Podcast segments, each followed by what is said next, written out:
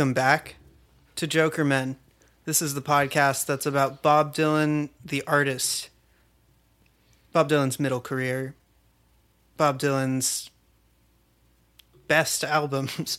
Uh, and uh, today we're talking about an album by uh, Bob Dylan, and it's called Shot of Love, and it's from 1981. And today is our discussion of side B of that record. I'm Evan, and my co host, as always, is. Uh, You can do to it. something I wanted to say. Uh, uh, um, Your Yeah. name. Ian. That that's the that's the effect that this record has been having on both of us. Um, I think that it actually is is similar to um, to consuming uh, what's known as this on the street as whippets. Um, uh, doing doing whippets, it has a similar effect as doing this listening to this album. Ice cream scoops out of your brain. Right. Yeah. It sort of just kind of smooths smooths things over and, and anesthetizes you in a in a in a sort of unsettling kind of way. I would say. metallic ringing in your ears and uh, Right. Yeah. That kind of taste of blood in the back of your throat. before we, before we move on too much further, um, we need to. I think we, we need to take a moment and uh, and and dig into dig into the cover uh, once again, um, which uh, is an interesting interesting piece of art in that it, i- doesn't have a picture of Bob. right. It's uh, actually a picture of a a pop art explosion that says shot of love um, and bob is nowhere to be seen. He's not Nowhere to be seen. no. Yeah, the cover's okay i guess I, yeah, I guess I, I don't I don't really understand what the um, what the concept was necessarily. Besides Bob just being like, "Oh, uh, Roy Lichtenstein is cool" or something. I'm gonna do a pop art uh, Ben Day Dots album cover. is that what that's called ben Day? Um, well, yeah, like you know, with the with comics and stuff, the little Yeah. dots that make up. Yeah, i didn't know called that that's what they were called Ben Day Dots. Yeah. ben day dots bob dylan dots Um, bob, Yeah, bob yeah. dippin dots um, My brain continues to be very good from this record. Um, we just were listening to the last uh, song on side A, which is called "Watered Down Love," and uh, now w- we're with side B. We begin with a song called "The Groom's Still Waiting at the Altar," and it's a metaphor I really can't, I don't get. I'm sorry. what uh, what don't you get about it? Well, what do you get about it? What do I get about it? Um, well, I'm guessing that uh, has something to do with with love, considering the title of the album and the mention of the groom in the track. Um, I don't fucking know. it's this. This is another Christian song, um, I guess, right? Because he mentions we- west of the Jordan, east of the Rock of Gibraltar. Yeah, that's Um, that's from Bible. Yeah. That's from Bible. Cities on fire, phones out of order. They're killing nuns and soldiers. There's fighting on the border. What can I say about Claudette? Ain't seen her since January. She could be respectfully married or running a whorehouse in Buenos Aires. So he's talking about the woman. Uh, what's happening? I don't. I really don't know. Like this one. This one stumped me. Um, Yeah, I'm, I'm- sorry I'm- that we're starting off this episode with my head up my ass about it, but Well, that's uh, you know that's that's what you get with a, with a record like this. I think. Um, I'm looking back at the lyrics on this, and like I, ju- I, I somehow this has just gone in one ear and out the other. Besides the the the chorus, uh, uh, don't know what I can say about Claudette that wouldn't come back to haunt me. Finally had to give her up about the time she began to want me, but I know God has mercy on them who were slandered and humiliated. I'd have done anything for that woman if she didn't make me feel so obligated. Uh, so yeah, I guess Bob is uh, having a little trouble with Claudette or something Yeah. Or something. or something. Uh, while while we've been looking at this, I've been researching shot of love era images, uh, and I uh, just found the The back cover Back- the back the back cover, cover- is way better than the front cover. fantastic back it's a beautiful rocks. monochrome image of Bob uh, sort of looking wistfully askance at some are they is it a rose? Yeah, it's a rose. Yeah. Um, it's a really good photo, actually, and um, the rare flattering photo from this era of of Mr. Dylan, Mr. Bob. I don't even know how flattering it, it, it even is. He's a little. I think he looks looking. a little heroin chic, you know. He looks Right. It's kind of a good tousled hair.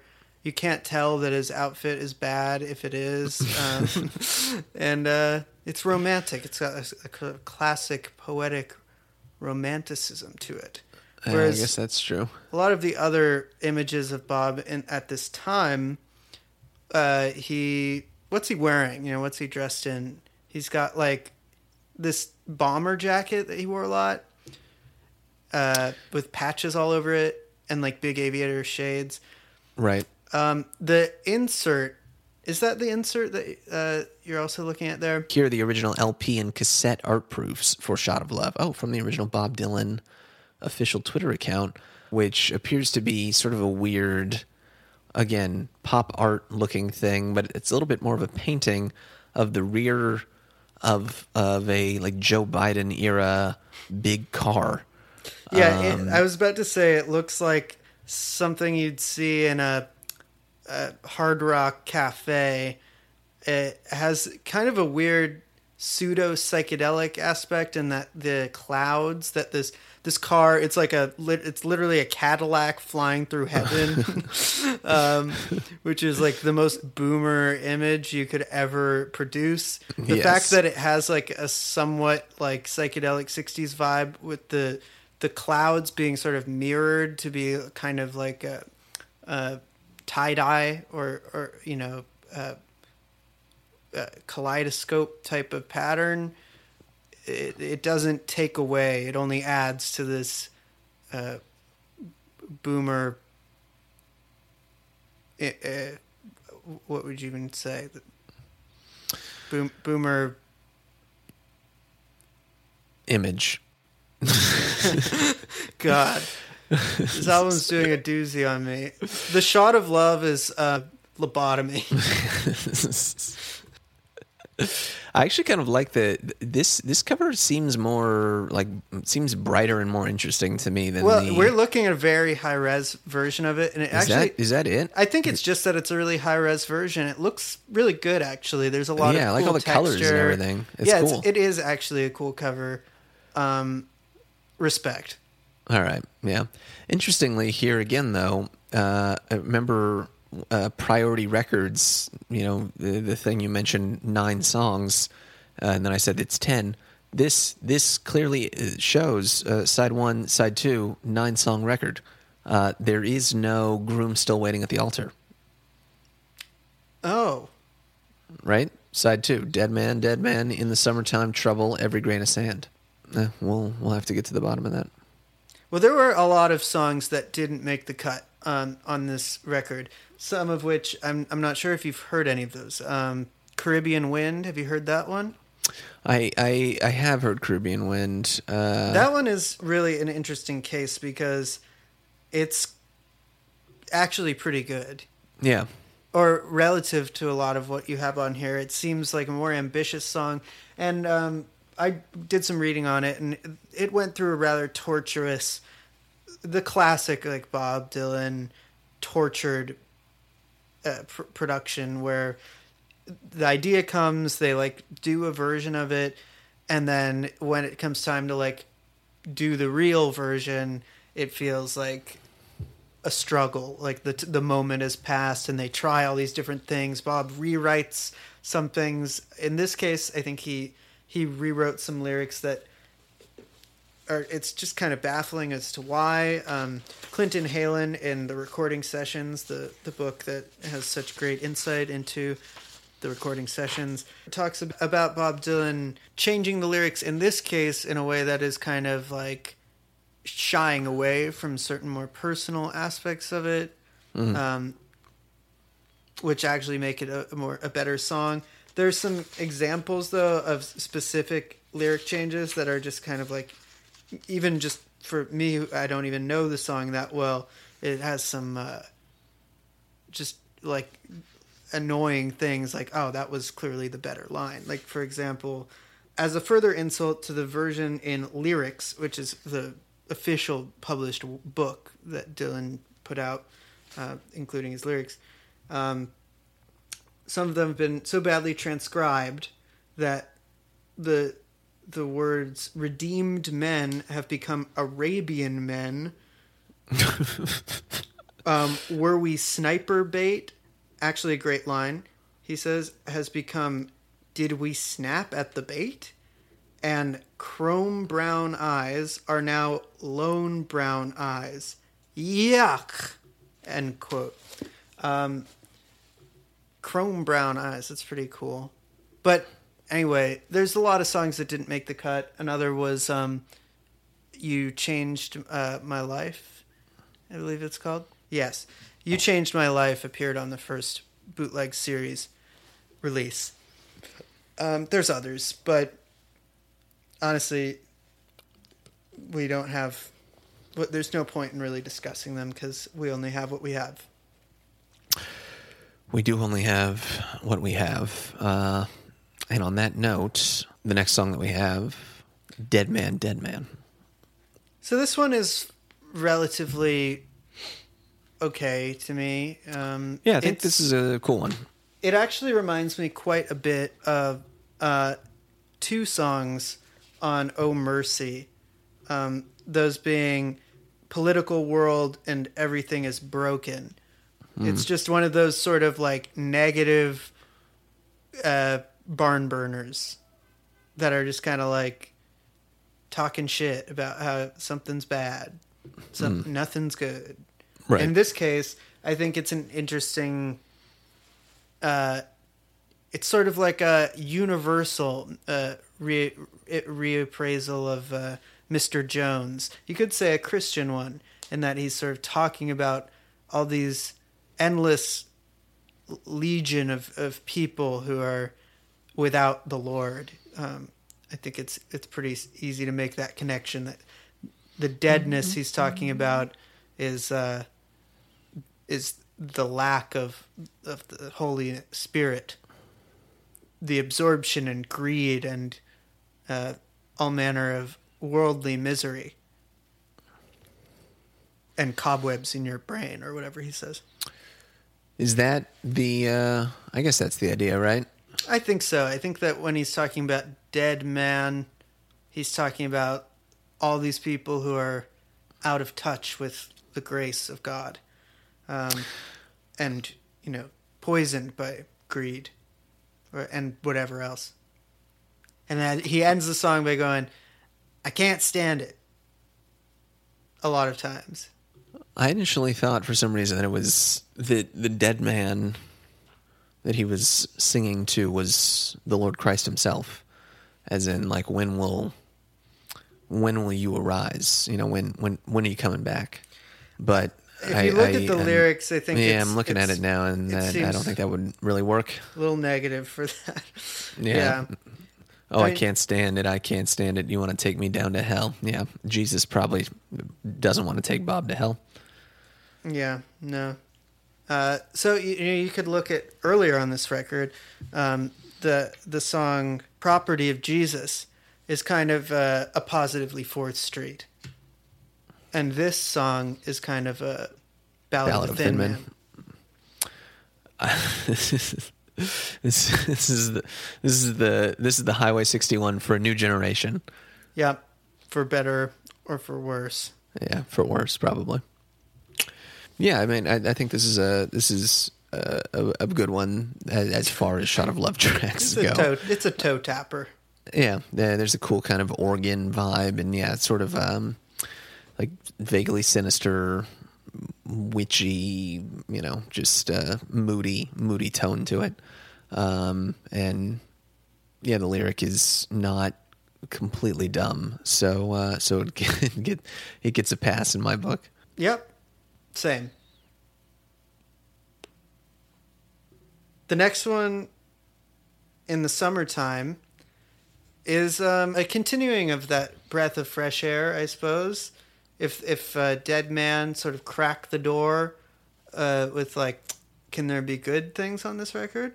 Then you know, in the summertime, opens that door a little bit, just a little bit more, and says, maybe.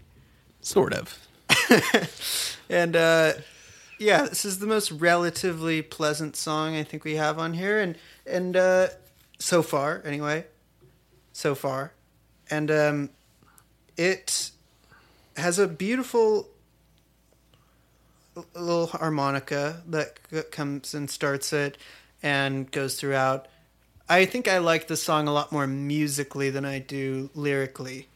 Which, lyrically, it feels a little half-assed and anemic, um, but musically, it's like really pleasant to listen to. I do think though that this this song is like if you want to compare um, Van Morrison and Bob Dylan and their strengths and weaknesses, I think this song in particular shows like this is exactly the type of song that Van Morrison could do without even breaking a sweat without uh well actually I don't know he probably I don't know how easy it is to make him sweat uh, Van Morrison. He seems like he might sweat easily actually so I take that back. Um, but he could do it with ease. He could just ride a song like this with the power of his voice and just riffing and you know filling it up with feeling filling a simple song up with feeling and letting it swell and ride out and uh, it it works fine for Bob, but he is not Van Morrison, and they have different skill sets. And uh, I prefer the Van Morrison uh, when it comes to this type of material. Right. Yeah, that's uh, that's a good point. I, I think I, I didn't necessarily make the Van Morrison connection on this, but I see you can that. imagine Van going in the summertime. right. in yeah. the summertime when you were with me just like Yeah. whatever like it's exactly the type of shit he he's so good at Yeah. Um, yeah, I like the harmonica. It's a it's a nice, you know, pretty. th- I guess I was going to say simple, but it's as far as shot of love lyrics go. This is one of the more relatively insightful ones, actually. Uh, just it, it is relatively simple still. Just sort- of him Yeah. reminiscing I, about. I think that's what reminded me though of van morrison in particular is that it's simple but also kind of insightful but not too much Right. Yeah. I think. I think. I think we, we're we're grading him on a curve uh, on on this record. So, uh, if if this song appeared on uh, uh, on Desire, for instance, it, it might not look as as good as it does uh, appearing on. On, on a record that contains not only Lenny Bruce but also watered down love. right Um, but yeah, you know, it's it's uh, it's uh, it is what it is. It's a song on this record that fills four or five minutes and gets us one step closer to the end of it. Absolutely, and we should be grateful to it for that. Um, the next song is called "Trouble." This song, uh, fun fact, it came out the same year as the song "Trouble" by Lindsey Buckingham, uh, which, Oh, by that's a good point. comparison, sounds like the best song ever written compared to this. Not that anyone ever Lindsey asked, Buckingham but, Trouble um, is so much better Trouble- than Bob Dylan. it's a Trouble. great song. It's a great song to begin. Yeah, I mean, Buckingham's Trouble is a, a solid gold classic, and um, you know it came out after this song, uh, So I don't think that there's any competition between those two directly. It's just looking back, seeing that there are two songs by major artists with this title coming out in the year 1981. Um, and one of them is great, and one of them is This song. it's this song.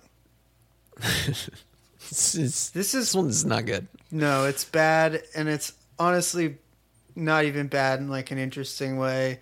It's not good. It seems like it's kind of coming from the same place that No Time to Think did Oh, that's an on, interesting on, on Street Legal. Just in that, in that, uh, not not sonically necessarily, because this is just really kind of like a a turgid kind of twiddly, like just bleh, bad. But it's got it's got that same kind of sense of false profundity. I think that No Time to Think had. Um, but it's even worse than that uh, because No Time to Think at least was like interesting, uh, just just like rhythmically, poetically, just like stringing some of those words together. I think it, it started to become not profound necessarily, but something something kind of interesting. And this one is really just like tortuous and like halting and, and taking one step and then two steps back. Um, nightclubs of the broken-hearted, stadiums of the damned, Yeah, he- he legislature throws perverted away- nature, doors that are rudely slammed. Yeah, he, he he on top of everything feels the need to throw in some like just broad condescension about I don't even know, just everything. But not even in a well, uh, he does but not not in in not in an insightful kind of way or like you know original yeah, no, it's, or it's anything very it's just like it's very broad. which makes me think a little bit about that um, that Rolling Stone interview that you highlighted this past week uh, from 2012 um, yeah, ma- incredible interview. yeah Spellbinding. Um, the, the and the thing the the bit about the voting uh, is is so uh, so funny and such a counterpoint I think uh, to something like this where like Bob is being a minx I would say and and by refusing to talk about politics or voting or anything appears to be uh, somehow like more intelligent or or um, uh, like he knows more than you do uh, by by refusing to talk about it, and that's that's where I think it's it's an interesting juxtaposition against a song like this or No Time to Think, where when he is willing to engage with these bigger, broader so, uh, social questions and stuff, he often at at this point in time at least uh, ends ends up sounding not quite as um, as um, erudite and um, intelligent as we might want him to or might expect him to be. Um, so at some point between 1981 and 2012, I think I think he learned a lesson to uh, to just kind of keep his keep his mouth shut on this shit, and people will just think think that he knows something. wor- well, it uh, works on if he rubes like not. us. Yeah, it does. Yeah, Uh, he's he's got he's got it He's- down. well, it's like when you do anything as like uh, amazing, uh, and as as great a stretch of wonderful work as as, you, as Bob Dylan has done in his early days, you can you have this amazing luxury of just shutting the hell up about certain topics forever, and That's people true. are people like us, and you know are just so ready to give you the benefit of the doubt, Bob Dylan, that you don't that you have just incredibly nuanced, uh, inscrutable opinions, and we, you know, never want to think bad of of you. But um, when you write a song like Trouble, um, I I can't hide behind that. Uh, I can't hide you. I can't protect you, Bob, from my opinion Yeah. that you might be um, being an idiot at, at the time in 1981 when you wrote this particular song. Well, are you ready to do an absolute 180? A Jokerman 180? A 360? Let's do it. Let's do donuts because we're actually about to talk about a very good song. Yes, a song that uh, on its uh, on its own by itself sort of redeems the entire the entire Shot of Love project. I would say. I, I think so too. It's remarkable. And also remarkable that certain other songs that didn't make the cut, uh, like Caribbean Wind, um, and uh, no, most notably Caribbean Wind, um, which eventually wasn't included, I guess, under the this idea that it, it didn't fit with the record. I think was something that Bob Dylan said, like was too different than the other stuff that he put on here. I don't know why he says that because first of all, there's not much that holds the rest of the record together um, tonally, and then you have this song, which is absolutely nothing like what's come before it so far. Yeah, the album ends with the great "Every Grain of Sand." Every grain of sand, and it's um, I think, you know, I think it's probably the best song to come out of Bob's religious period. It's a bold take. I don't know. I think that's a pretty uh, standard take, actually. Is it? Yeah, Some of those, some of those slow train tracks, you know, uh, got to serve man somebody. gave names to, to all the animals. yeah, man gave name to all the animals exactly. Um, I mean, Um, "Gotta Serve Somebody" is great. I mean, I think that this is. Let me make it a little bit more specific. I think it's the best uh, ballad of the of the of his era okay. of the Christian era. Well, at least right up there with um, when he returns. Right. Yeah. Yeah. It's of a piece Um, with that. I think. Yeah. I'm still. Uh, yeah. I mean. Yeah. I guess. I, I, guess don't want to. You're right. There are others. I mean, I actually think "What Can I Do for You" is one that I really like a lot. Um, I think that that's the one that really sold me on, pushed me over the edge, and gave uh, "Saved" a three. Was "What Can I Do for You" What um, can I do for you? because you you didn't watch that uh, harmonica solo that I posted, did you? The. You posted a harmonica solo? See, if you had watched that, you'd understand. I Oh. posted on the on our account on an Instagram, which you you can follow. All the listeners can follow, but it's this performance of "What Can I Do for You" that's like particularly beautiful in a way that I actually like w- was really impressed by. Um, But I, so, uh, to sum it up, I think that the best stuff overall to come out of the Christian period for me is this stuff where Bob Dylan seems more vulnerable in his relationship to the to the Lord, where he's Right. like letting himself be carried away. Um, and this song begins with this very beautiful, simple guitar pattern, um, which actually reminds me quite a bit of uh, the song "Guiding Light" on Marquee Moon, which is ironically enough sort of similar thematically. Hmm. Just like that that sort of twinkling guitar intro. This song begins with a, a sort of similar little guitar picking, and then Bob saying, uh, "In the time of my confession." it's very intimate.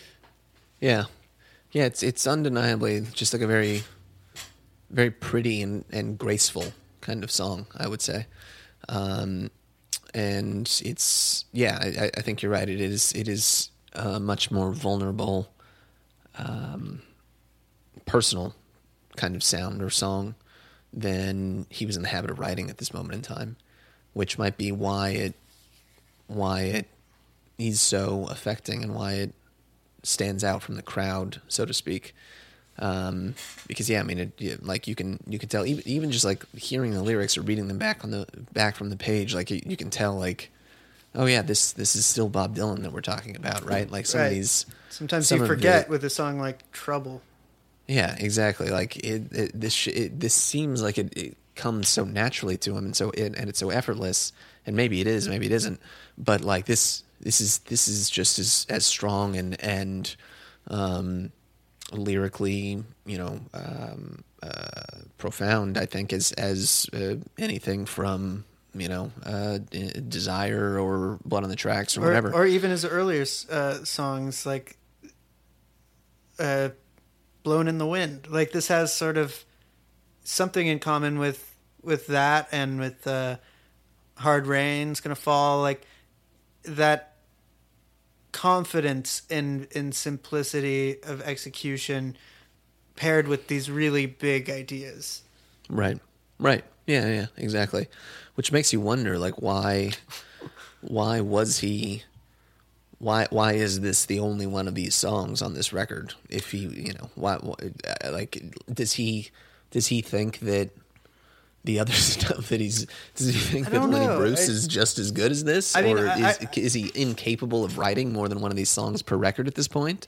I think that it's a total mystery and we'll we'll never really know, but one hypothesis I have is that a lot of these songs that don't work in our uh, estimation are in our opinion are um, experiments in a way. Not that Bob Dylan would ever admit this, but you have to wonder where where he finds himself in his career at various points in, in the last you know few records that we've talked about. He's like a mega star, and in, especially in the Christian period here, I'm curious if some of these are attempts to be like the first the first big megastar to fuse like these like Christian a Christian message into like a rockin' sound while also being kind of like the first guy to do this, also challenging himself to even tackle certain like subgenres and sounds for the first time. So there's a lot of factors in that way uh, that I think sometimes create train wrecks. Um, like a song like "Watered Down Love."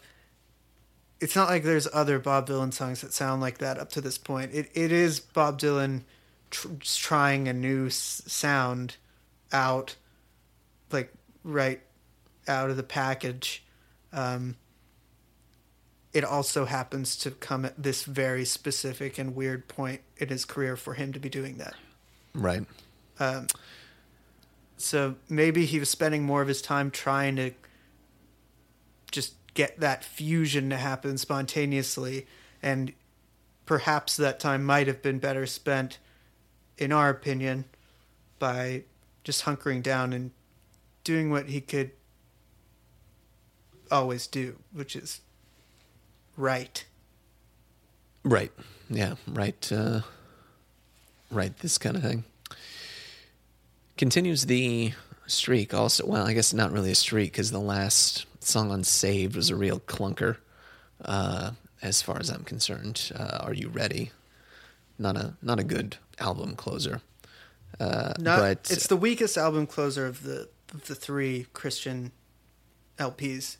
I, yeah, definitely. That yeah, I think it's the weakest album closer that he's had like in a long time because you've got um, yeah, uh, when he returns on Slow Train, which is fantastic, and then uh, Where Are You Tonight on Street Legal, and then Sara on Desire, and then um, Buckets of Rain on Blood on the Tracks. Like you know, going going back to yeah, he's been killing it with the closers, except with the closers, for, yeah, except for Saved. Oh, except for Saved, that's true. Yeah. Um, but yeah, you know, uh, I, I don't know, I don't know what else to say. This is this is really kind of the the the one like solid sincere contribution to the the canon i think off of this record if if we want to think of that way. Uh, and th- there are plenty of interesting oddities uh, and, and fun, fun diversions along the way but nothing that i don't know nothing that really is seeming like it's going to stick with me um, uh, or uh, nothing that has stuck with me uh, quite yet. Maybe, maybe when I come back to Shot of Love again, fifteen years from now, um, uh, Lenny Bruce will really. I don't know. I think if you come back to Shot of Love 15 years from now and you really like it, I'll worry that something really bad happened to you, not that the record got any better. Uh, that's Um, yeah, that's fair. Look, we'll probably get some heat for this, um, just because some people are really into this record, but I don't understand you if you are. I think that while I appreciate a a, a hot contrarian Dylan take and have been guilty of some of those uh, indulgences, you've seen it happen on this very program. Uh, this one's simply not the hill to die on. Reclaiming "Shot of Love" from 1981 is just not. You're better than that. Bob is better than that. You're better than that. You need. You're the one who needs Jesus, actually, if that's the case. No, you just need to listen to infidels. Yeah, that'll be that'll be a fun one. Maybe the last sort of. Well, I guess we'll we'll wait to get to it, uh, but definitely the last super highlight uh, of of Bob's uh, career for for many years, or at least the the last record that is commonly Super commonly held highlight. as. Yeah, like, would would you disagree? I don't know. We have to talk about it next time. I guess we'll have to wait I don't want to. Yeah. I don't want to We can't spoil anything it. away. Um, but uh, yeah, so this this brings us to the end of the end of the Christian period once and for all. Um, we'll you know maybe talk a little bit more about the uh, uh, his segue back into secular life. You know when we when we introduce the next record. And yet, Bob Bob Dylan has never, I think, totally rid himself of uh, the spirit of the Lord. I think that he he's still there uh, in in so many of the songs that will come after this period. I don't really think of it as the end of Christian Bob Dylan. I think of it more as the the end of of that taking the front row center spot. Um, like I said earlier, I feel like it sort of gets diluted, but I don't necessarily mean that it uh, ever becomes uh, invisible. It's it sort of evenly permeates. I think actually in a lot of Right. ways. I should say it makes me in the future when when these Christian references pop up, it just makes me take them all the more seriously or think about them a little bit more uh, because they do pop up after this. They do. They do pop up, but but that is what I was going to say is that they they were popping up before the Christian period as well. Like a song like "Oh Sister," for instance, from from Desire is you know is basically a, a Christian kind of uh, talks about you know Christian subject matter. Gates of Eden. Um, hmm? Gates of Eden. Gates of Eden, sure. Um, so so yeah, he's always been literate in the you know in in uh, uh, in terms of of Christianity and religion, uh, but this does uh, conclude like the explicitly evangelical you know uh, uh, period. I think, um, which really did conclude maybe even after Saved. You know, uh, considering what a scattershot record this is.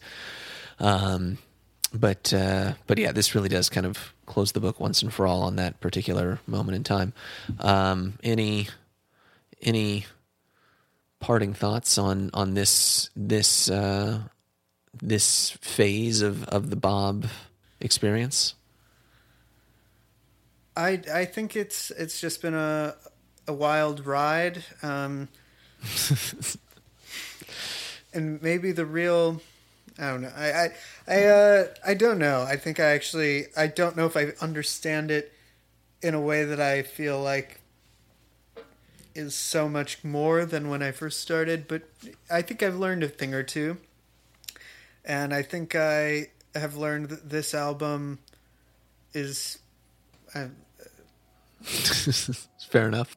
I think we should just give our three star system r- reviews. Do you, do you have a rating to offer? Yes. Should I offer mine? Yeah. Three stars.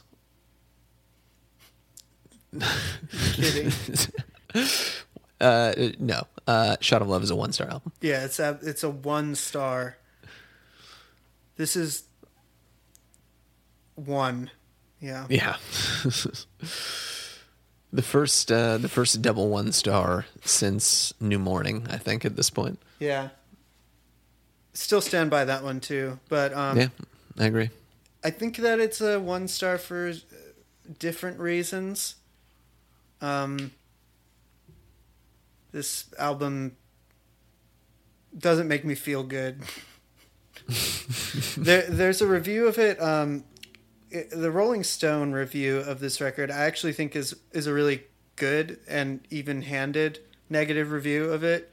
I think uh, everyone should check out Paul Nelson's uh, October fifteenth, nineteen eighty-one review of "Shot of Love." It sums up how I feel about it too. Um, this is the final thing he says about it. As excellent as it is, Every Grain of Sand isn't enough to hide the hate that powers the majority of songs on Shot of Love. It doesn't make you forget the creepy conservatism, the chaos, and the cancerous urge to lash out and get even for some unknown sin. You do wonder, though, if Bob Dylan is so full of God's love, why is he so pissed off at the rest of the world? That's a good line, and a, very good point. Uh, so go go check out that review and don't tell me that this is a good record. You're you're just telling me that you're weird.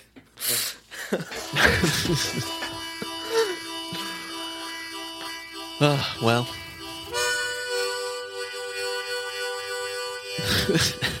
Joker man. all right.